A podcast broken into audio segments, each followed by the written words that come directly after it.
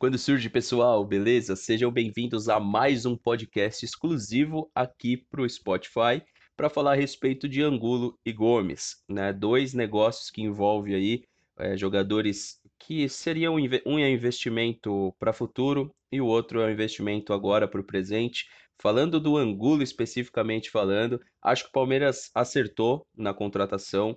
O Palmeiras acertou essa contratação, cerca de 12 milhões aí de reais custou para os cofres do clube. O jogador já tinha mercado europeu, já tinha alguns clubes europeus que tinham interesse em contar com o futebol do jovem colombiano. O Palmeiras foi lá na frente e conseguiu se antecipar e fechou uma boa possibilidade de negócio futuro. O Angulo é uma promessa, mas a gente identifica sim um grande potencial nesse jogador, potencial tanto dentro de campo para nos ajudar aí nesse ano ainda de 2019 e também para uma venda futura. O Palmeiras tem olhado para o mercado de transferências com esse tipo de negócio. Inclusive, se a gente fizer uma comparação direta com o negócio Carlos Eduardo, o negócio do Angulo foi muito mais interessante para o Palmeiras. O que o Palmeiras tem que fazer é diminuir essa margem de erro, né? Acredito que infelizmente errou no negócio do Carlos Eduardo, mas nesse acertou, foi muito mais barato, cerca de 12 milhões,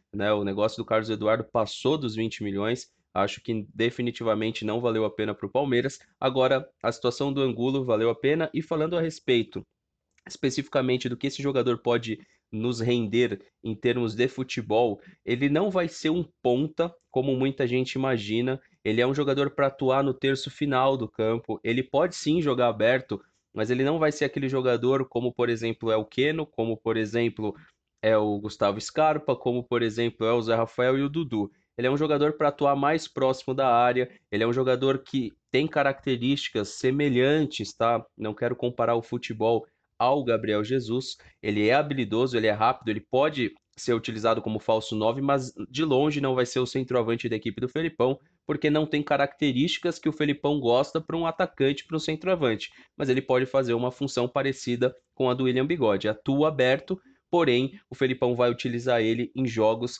que imagina ter uma marcação-pressão, que vai também em determinados momentos puxar um contra-ataque com objetividade. Esse jogador pode ser muito importante para essa situação, para esse tipo de situação no sistema de jogo do Felipão.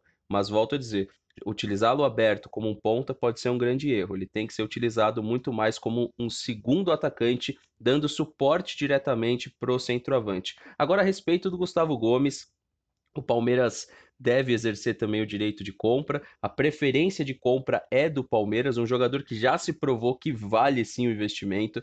A única preocupação que eu tenho é com a Copa América. Tem a preocupação física, mas tem uma preocupação de mercado também, do jogador receber uma proposta astronômica do futebol europeu, e não é difícil. Um jogador que se destacou, que não teve falhas, que está exposto, é jogador de seleção, então pode acontecer sim de uma outra equipe vir com uma proposta muito grande. O Palmeiras, exercendo aí o direito de compra, vai ter que negociar diretamente com essa equipe, e me assusta se vir uma proposta muito alta, onde o Palmeiras vai se ver numa situação quase que irrecusável. Então essa é a situação que me preocupa, não efetivamente a compra do jogador que o Palmeiras deve comprar.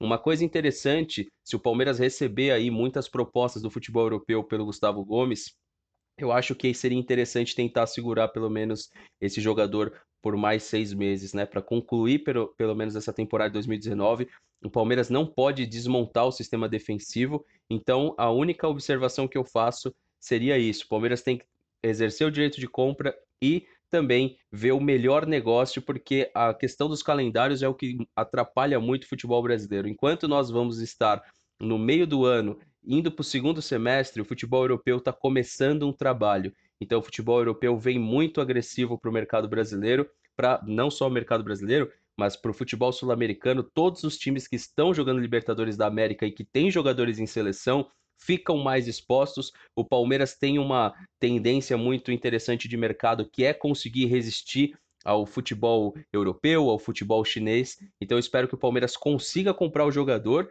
e consiga fazer o melhor negócio também em termos econômicos. Mas o Gustavo Gómez é um jogador que, para as nossas pretensões de 2019, é importantíssimo, e é muito importante o Palmeiras não perder esse jogador, que vai ser muito importante para essa segunda etapa de ano, né, depois da Copa América. E lógico que ele está ao lado do Balbuena, que já é um jogador que passou pelo futebol brasileiro e que já está no futebol europeu, e isso deixa ele ainda mais exposto, porque eu acredito que nessa Copa América o Paraguai, de longe, não é o favorito, mas pode fazer uma competição interessante, principalmente no seu setor defensivo, que mostra aí com a dupla Balbuena e Gustavo Gómez, que podem fazer uma grande Copa América. Então o jogador vai ficar exposto ao mercado de transferências, então o Palmeiras tem que ir agressivamente, já fechar esse negócio, já se posicionar e tentar, inclusive, lógico, não perder ele para o futebol europeu. Tentar até mesmo já fazer um bom contrato, já até mesmo um aumento de salário, ver a situação da multa